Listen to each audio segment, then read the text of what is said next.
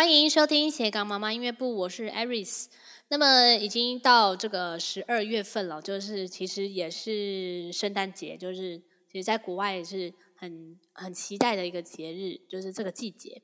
那我们家二哥呢，也是即将要满八岁，就是因为他是圣诞节宝宝。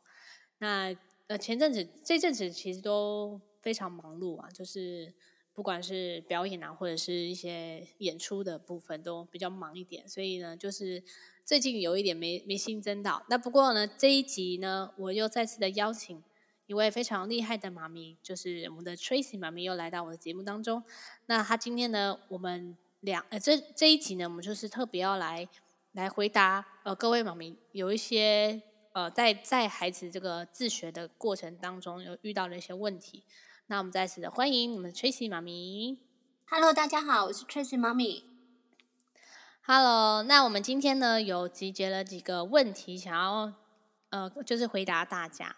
那因为我们就是当然知道，我们学习英文的时候，就是呃听说读写这个部分的前进，这个也是这样的顺序来努努力。那首先呢，第一个问题有妈咪问说，如果呢想要训练阅读。那请问呢，带孩子进行纸本的阅读，要搭配什么样的线上测验呢？那我先举我自己的例子，就是我们家的线上测验目前就是只有一个是 AR 的系统测验，这样子，就是说，呃，孩子在大概可以自己阅读的时候，而且他能够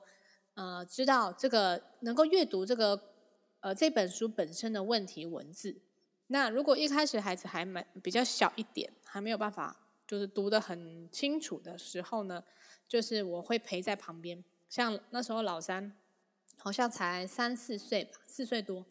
然后我就陪着他，然后来读这个问题，就是来读说，哎，我这一本牛津树读完了，然后有一个非常简单的这个测验，那我就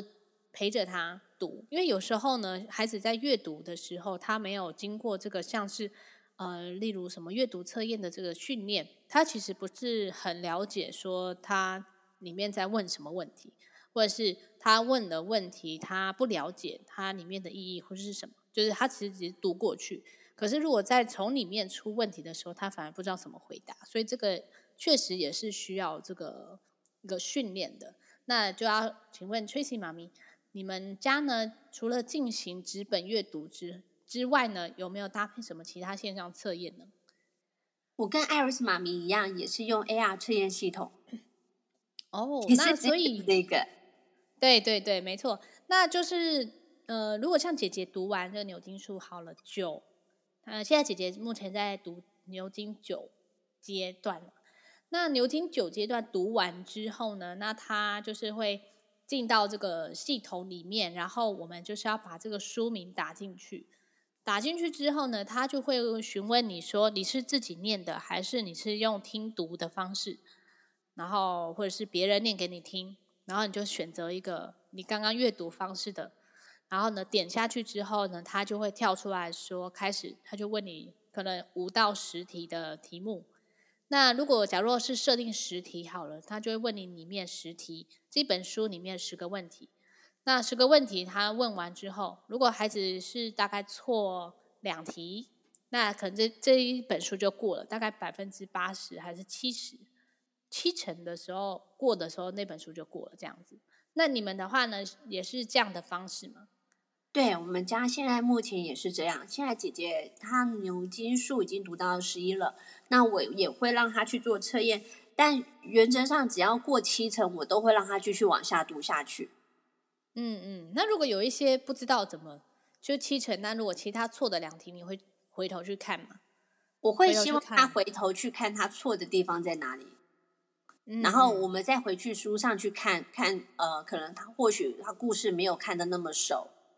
因为有时候我们只有读一遍就开始做测验了。嗯，对对，就是没有那么的详细啊，就是其实有一些问题也是不是那么的。人性化这样，因为有时候问的时候，其实问一些很小的细节，你直接看过去的时候，其实没注意到。对啊，其实也不是不懂，就是只是刚刚没有注意到。那其实就那时候如果有七成过的时候，我是会问，如果他真的那本没过啦，就是可能只有错错，诶，有错了五题五五题，只有对五题，就是错一半对一半。那我就会问他说，像像我们二哥，我就问他说，那你想要继续看，还是就是回头再看一次？那通常他都会说他要继续看，就是在那时候刚接触树屋的时候，然后他就说他想要继续看，那我就让他继续看这样子。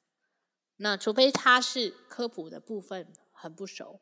那如果那本书是科普，然后没有过的话，那我会过一段时间再去把那本拿出来。那如果有过的话，我就先。做一个记号放在某一个区域，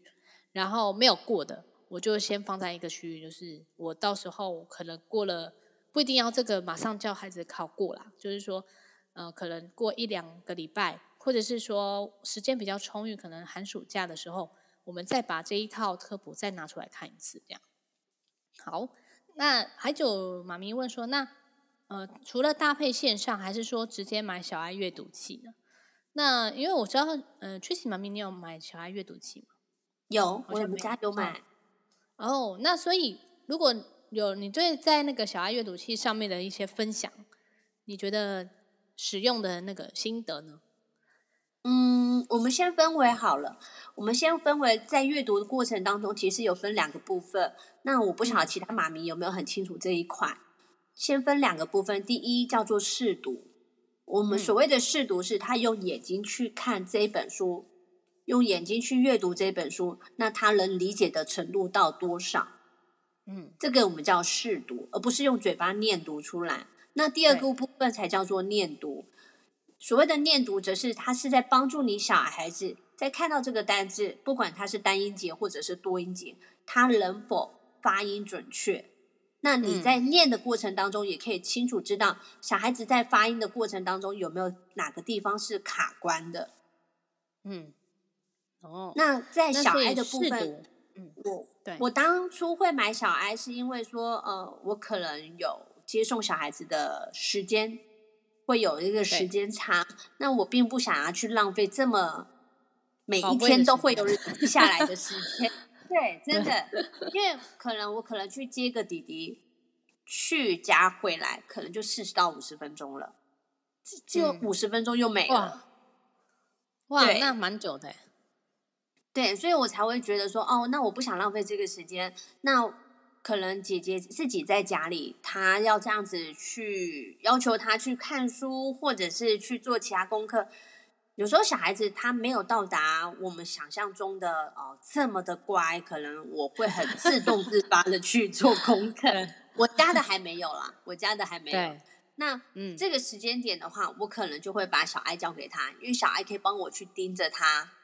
做功课，因为你有念多少，它上面会记录。对。但是有，因为我曾经有给他写过中文的，就是学校的国语功课，可能写生字簿还是什么，那。可能我回来了，哎，他还只有写两行而已，哦，他可能就读完了，就是不专心呢。对，他不专心，他可能东摸摸西摸摸，哦，可能我要再削一下铅笔，而我可能对削铅笔就可以削一半小时。对，他可能又把每一支笔都拿出来再削一轮，对 对，嗯，那我会觉得哦，这时间真的很浪费。那我跟他说，那不然好了，我们我们妈妈出去接小孩子的过程当中，他来念小爱。嗯、那小爱他有一个功能是会去鼓励小孩子，就是如果你念超过三十分钟，那他可以去领东西这样关卡，对，游戏关卡，他可能也可以领了多少的点数，然后可以去换什么样的宝贝下来。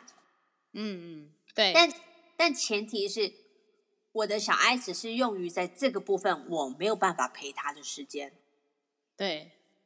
对，我没有时间去陪他，或者是有一些妈咪本身她没有办法帮小孩子去做纠音的动作，那可以去使用小爱。嗯，但是前提是我还是要建议哦，如果你要使用小爱，我真的会建议就你就真的要天天用，因为它的费用也不便宜。对，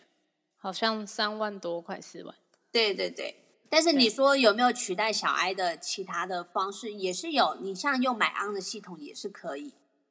就是等于是妈妈的时间啊，应该就是你变的是你要去陪他，唯独小爱让我觉得是唯一他一个帮助，就是我没有时间陪他的时候，小爱是会去盯着他，就譬如说他念多少，他上面会很明确的记录，对，明确的记录下来。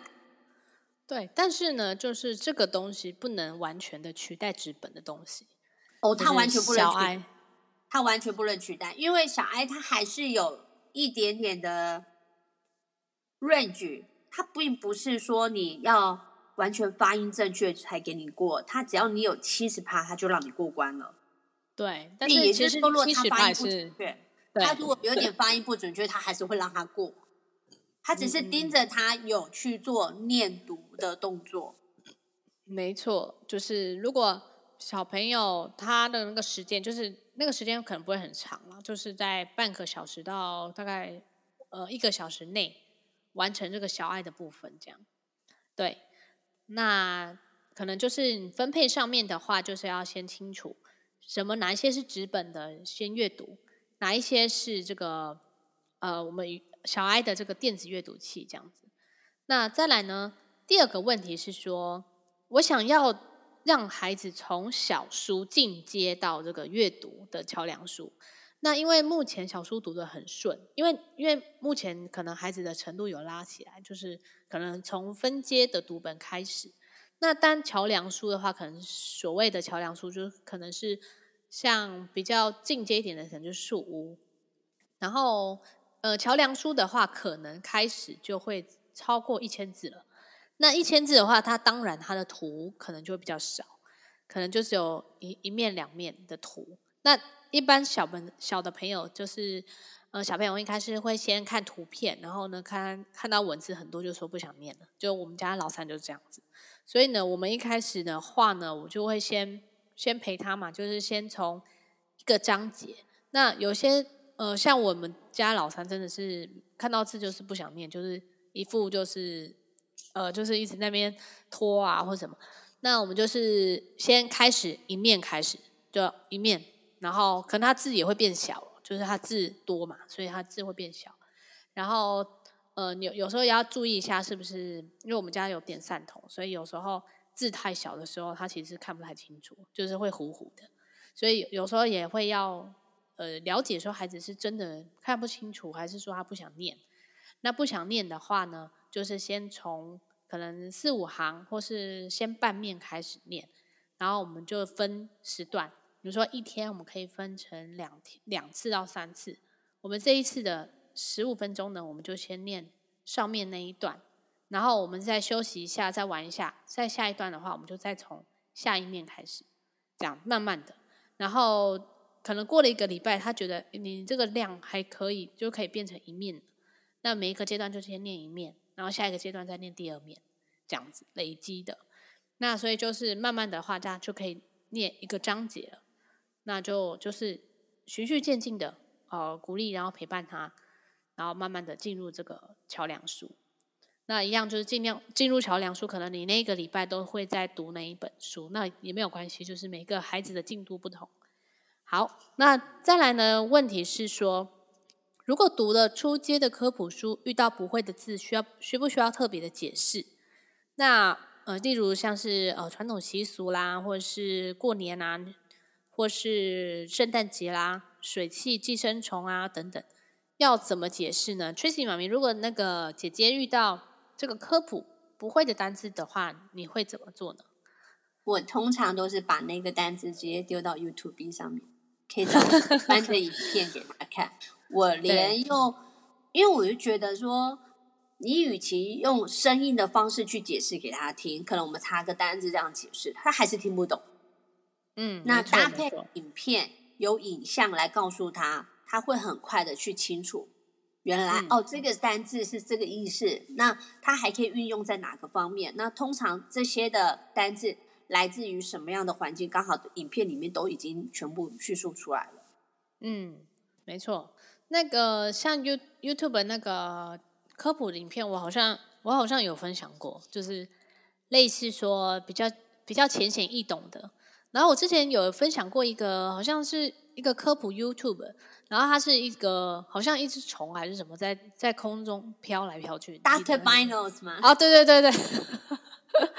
我不知道它是一只虫还是什么，然后他就是会一直说，哎，那个其实影片也不长，大概十分钟内吧。然后就有不同的说，哎，如果地球是尖的会怎么样呢？或是说，如果地球的人全部都变成同一个同一个物种的话，会怎么样？这样，那他也有是呃类似比较科普、比较实际的状况，然后来解释。所以我觉得那个这个像这种短短的影片，就还蛮好的。就是我前几天老三在讲这个福利的时候，我觉得他讲的没有很完整。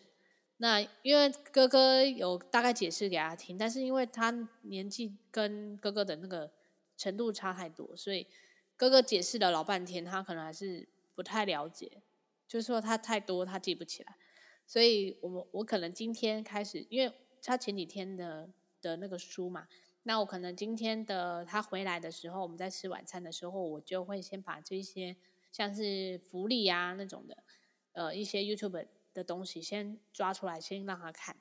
所以你你在妈妈在白天的时候，孩子在学校的时候呢，你就要先把说我今天我大概预计要让他念什么，或是预计他的书里面会讲到什么部分，先把它抓出来，然后先先找这些资料找好。那每天每天这样一点点。累积的时候就会很多了，那当然就是要找一些相关的影片或是书籍。书籍的话，就是说我这个礼拜我已经确定好我要读福利，我要读有关于水的。那我们在选择影片上面呢，我就能够找能够他可以接受，但也不会不能太就是生硬的那种影片，他没办法接受。那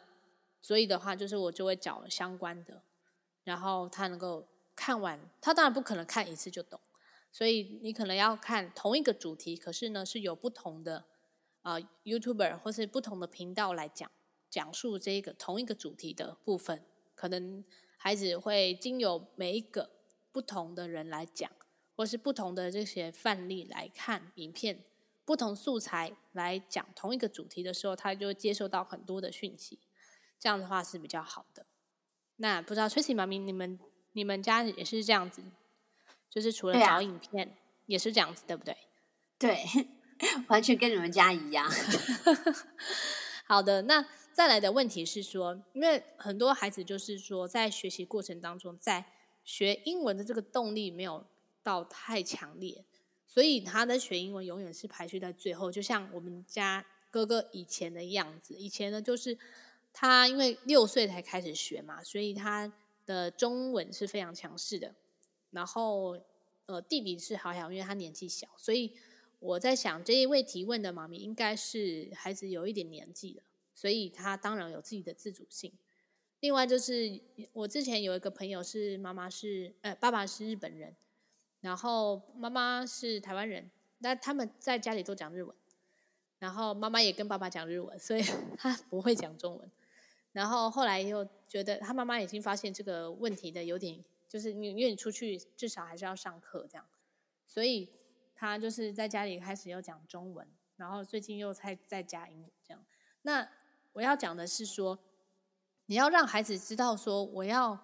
学英文的这个学习的兴趣来说，当然小朋友最喜欢的是玩，对不对？那所以玩的话，我我所有的玩具啊。或是我要让他们学习的这个，你你你如果做好我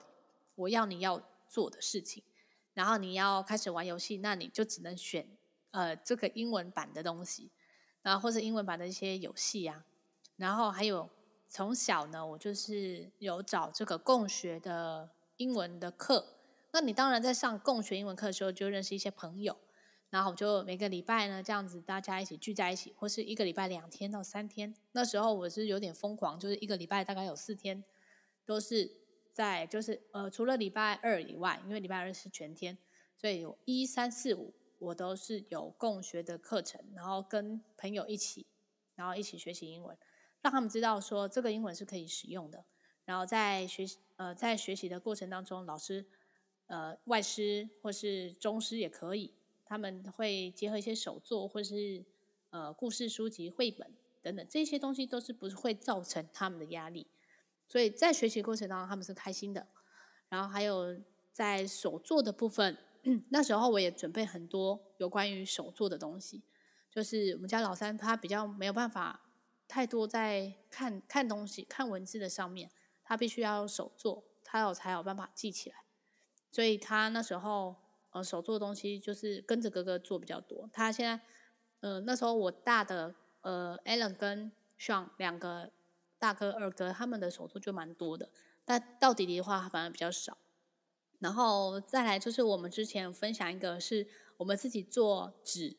那这个纸的话，我们是在 Res Kits 里面呃找到的，它就是来解释说纸怎么制作的，然后我们就照着他们的步骤，然后就做了一个很。很不怎么样的纸，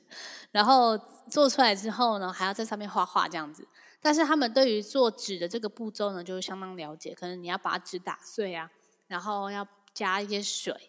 然后加水之后，我们还拿果汁机来打。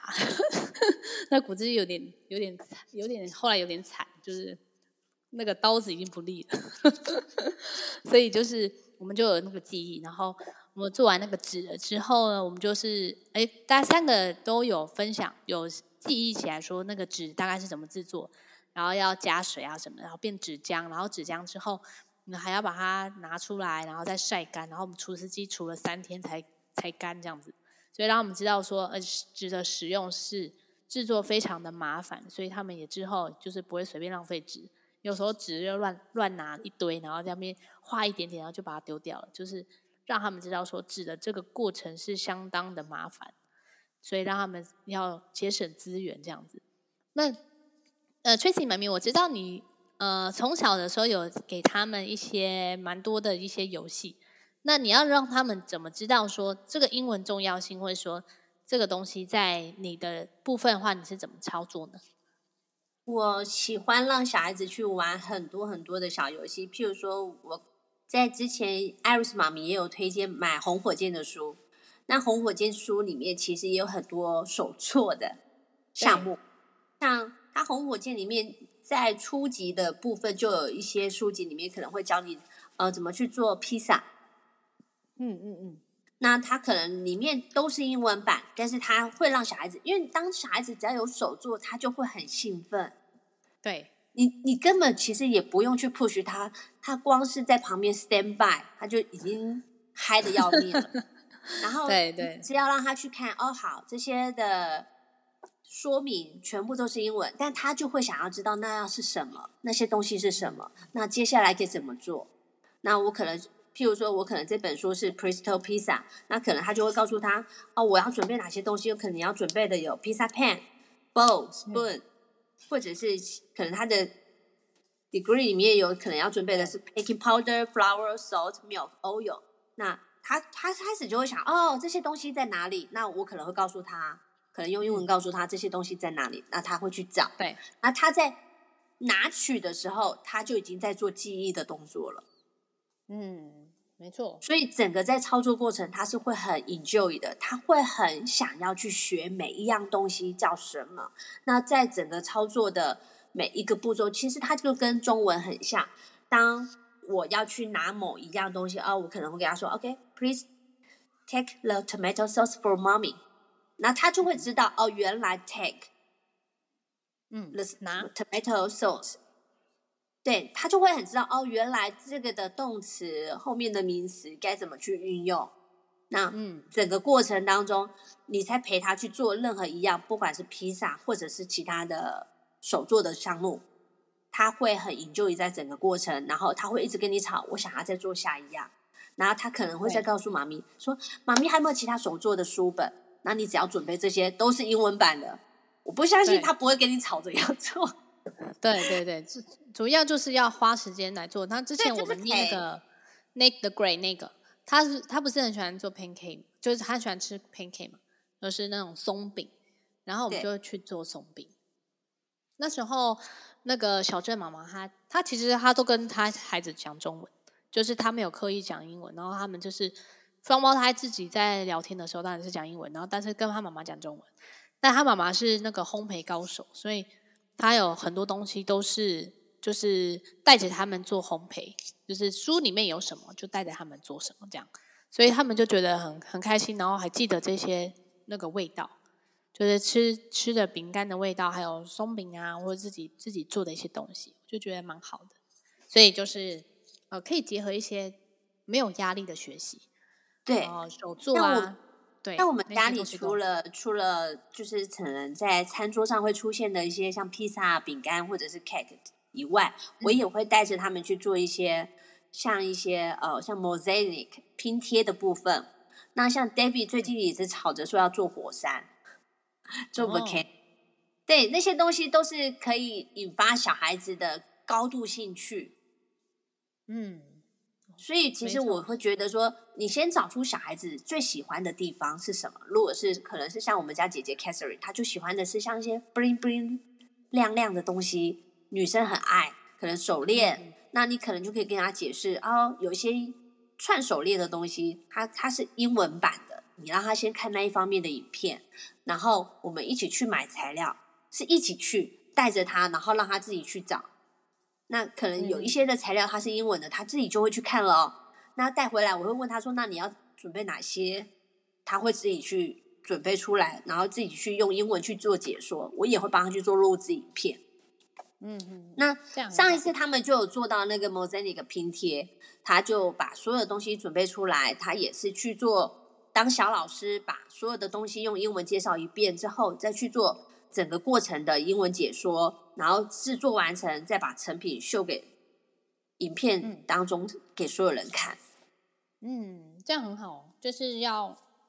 在这个过程当中，他又学习到这个。我其实你在看的时候还蛮容易，可是你要再讲出来的时候，是有一点需要挑战性的。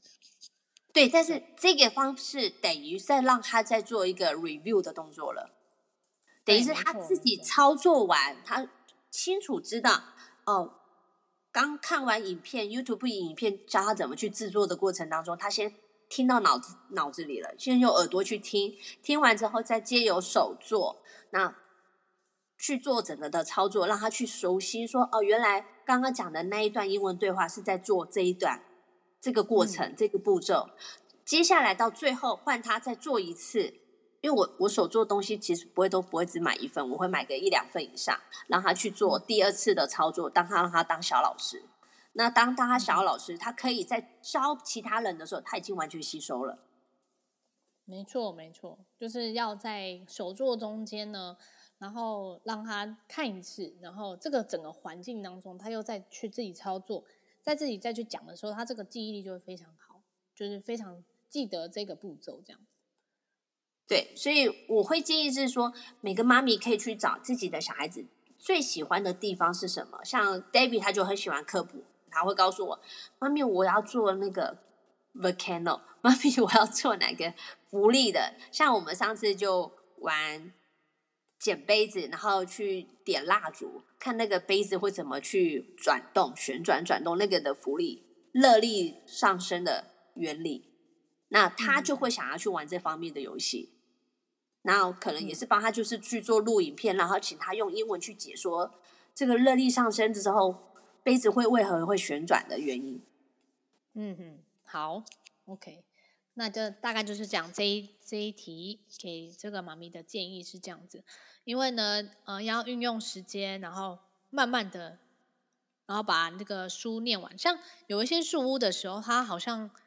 有一些是好像可以，可以也可以带一些科普做做的那个做的东西。我记得好像书屋有几几集可以。那有个是埃及的，讲埃及的，那你就可以把埃及的书全部拿出来。就他有一集是第二集吧，然后再讲那个妈咪的，然后可以就把那个埃及的书拿出来。然后埃及的书，我的朋友呢之前还有做用那个纸盒做一个，就是真正的那个就是娃娃的妈咪出来。就是让他讲说这个妈做制作妈咪要怎么做，要泡一些什么福马林什么的，然后就让他去去讲，就是大概是这样子。就是你要想一个主题，然后主题呢，然后带着他做手作，然后让他 retail，这样就很快了。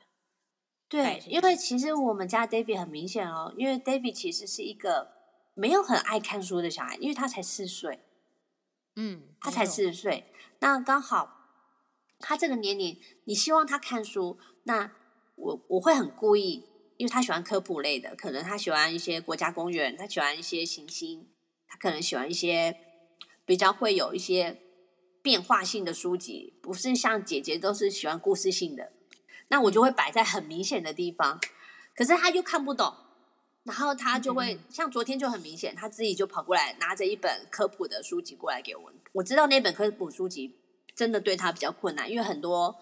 专业名词，但是他又想要知道，他就突然走过来跟我说：“妈咪，我们可以今天晚上念这一本吗？我想知道里面在教什么，嗯、可是我看不懂里面的文字。”哦，这样很好，有一个学习的动力。对，因为他看到那个图片是 volcano 了，他看到有一些图片是属于、嗯、哦 tornado 还是什么的，然后他就看到，但是问题是里面的字他看不懂。哦，他又好想知道在讲什么。对，另外的话，我在想，有可能妈那个就是提出这个问题的妈妈，她可能是给孩子有一点压力吧，就是有也有可能，我只是说。也也许他就是在陪读的过程当中，他可能会有一些说：“哎，这个字你怎么不知道啊？”或者什么，呃，类似这样的话。那我们在陪孩子的过程当中，其实就是多鼓励，然后陪伴，然后还有说让他，他如果在问你一些问题，你就要很，呃，就是装不懂，就是要知道说：“哦，你怎么知道那个？你谢谢你告诉我这个这个答案啊，或者是这个有趣的事情。”要。你妈妈自己要有非常兴趣的这一块上面，我觉得会会更加的让他们会去发掘一些问题，或者说要跟你分享一些更多这个有关这个科普，或者是有关于这个他看这本书的内容，我觉得都还蛮好的。就是可能妈妈的回答要有一点智慧。好。就是可以，妈妈可以用三明治的回答方式。你可以先鼓励他，那你也可以跟他说：“哎，妈妈也不清楚哎，那我们一起找资料好不好？”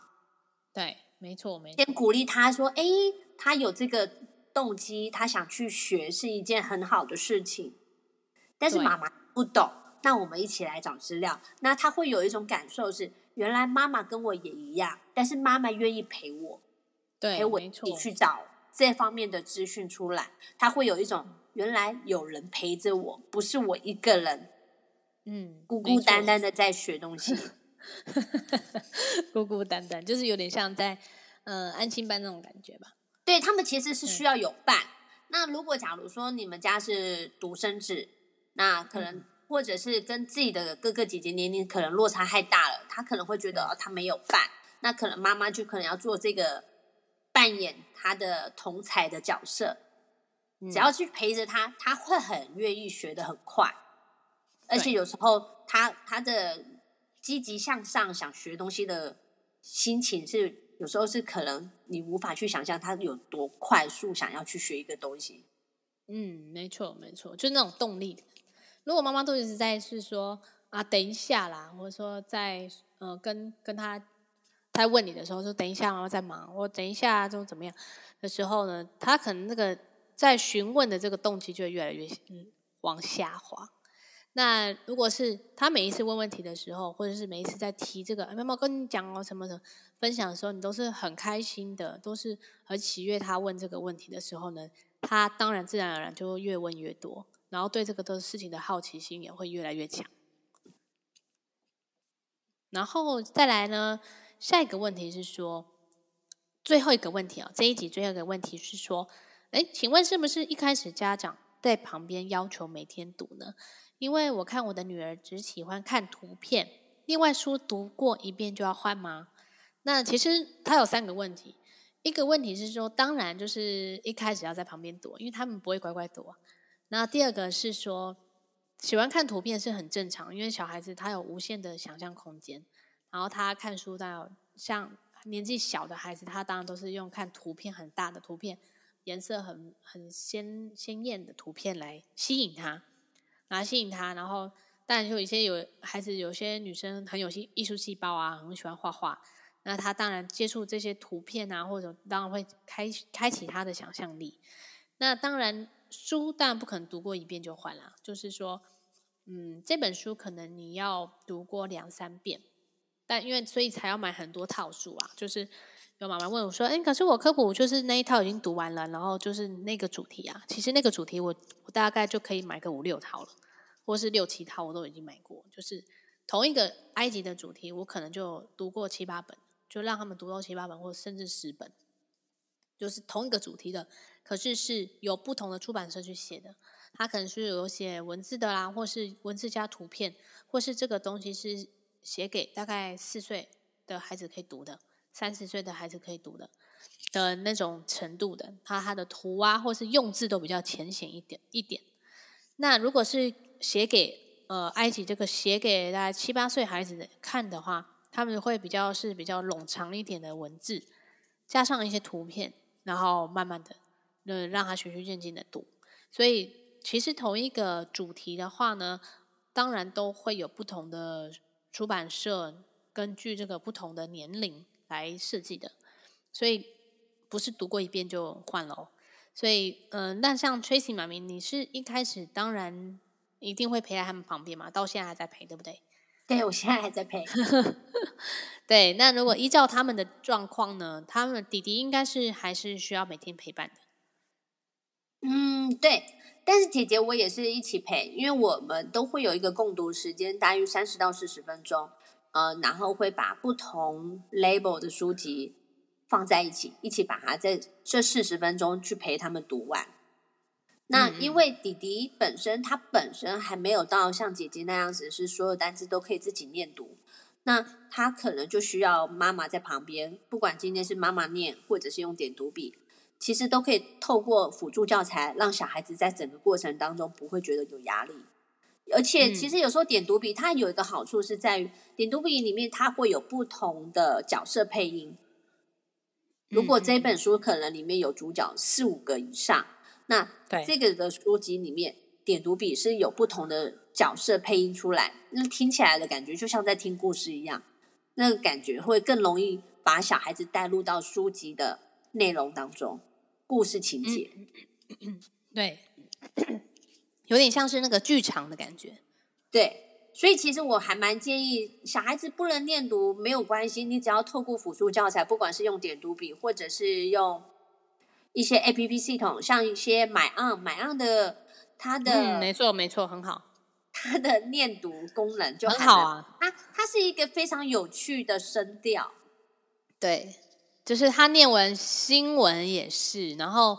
呃，我们是会看新闻的，然后其他的话就是弟弟会自己去点，说他可能最近在养什么宠物，所以他可能养了六角恐龙，他就是去找这个。他们就知道六角恐龙怎么念，因为我我不太会念那个，就是它有个专有名词，那个很长的那个字。然后它还吃什么啊？然后它要需要在一个干净的水里面才可以活下去这样。然后他们就因为养了这个动物，然后他们才去研究说，呃，我们要怎么养它啊？然后水质啊，吃什么东西，然后习性啊，它的一些专有名词等等。我觉得都还蛮好的，然后我们家就养了六角恐龙，然后乌龟啊，然后鹦鹉啊，最近养了一只狗啊，然后还有养呃还有养什么鱼，所以在这些都是还有青蛙，对对对，青蛙，角蛙啦，然后所以我那时候还因为要讲呃，因为遇到那个蝌蚪变成青蛙这个过程，所以我们就再去养蝌蚪，然后养了十几只蝌蚪，后来只剩一只，因为。因为被被其他鸟吃掉了，养在那个阳台，所以呢，我们就想说每天都去看一下，为什么每天越来越少只？原来是有鸟来吃了，就是有有鸟来吃活体这样，所以就那时候发现只剩下一只，然后我们就拿来室内养，然后养养养养到大概跟大拇指一样大，变成青蛙了，我们再去把它放回去原本在那个新店溪那那时候附近一个。一个草，一个墓园里面找的，然后就把它放回去，然后他们就知道大概从从这个软软，然后呢到孵化成这个蝌蚪，然后再用青蛙的这个过程，所以就还蛮熟悉的，所以我们就真的是去把它，就是整个过程养一次这样子，对，所以超厉害，嗯、对，超厉害，天哪，对，所以。我们后来就最近养了狗了之后，他就说老三就想要当兽医。那如果想当兽医的话，他必须就是要先了解那个动物本身的一些器官啊，或者是它里面的一些东西。那我那时候，我现在就是请线上老师，然后再帮助他这一块，就是在动物的部分，然后要还有之前就学习鸟类的。那鸟类我那身上为什么？可以可以飞起来，是因为它的骨头是空的，然后还有一些其他的一些羽毛啊什么的。然后现在就开始学习狗的，所以呃，我觉得可能就是一边读，然后也要一些搭配一些就是生活上的东西。所以当然一开始家长一定要陪读，就是我是大概从哥哥六嗯五五岁开始陪读读，读到他九岁，才最近才在不用再陪他读，因为他已经十岁了嘛，快十一岁了，所以他现在目前都自己读，他们他们读书都读得很快。然后，呃，二哥一开始也是陪读，陪读到好像七六六岁多，就开始这么不用陪，因为他读的书太越越来越难了，我就没有办法再读。那我加加上可能我自己没有时间了，就是三个这样时间搭配是，他们就已经觉得不用我再陪了，这样。他就在旁边读，然后我现在就是陪弟弟这样子，所以当然就是一天每天读，陪读了五年吧，我陪读了五年，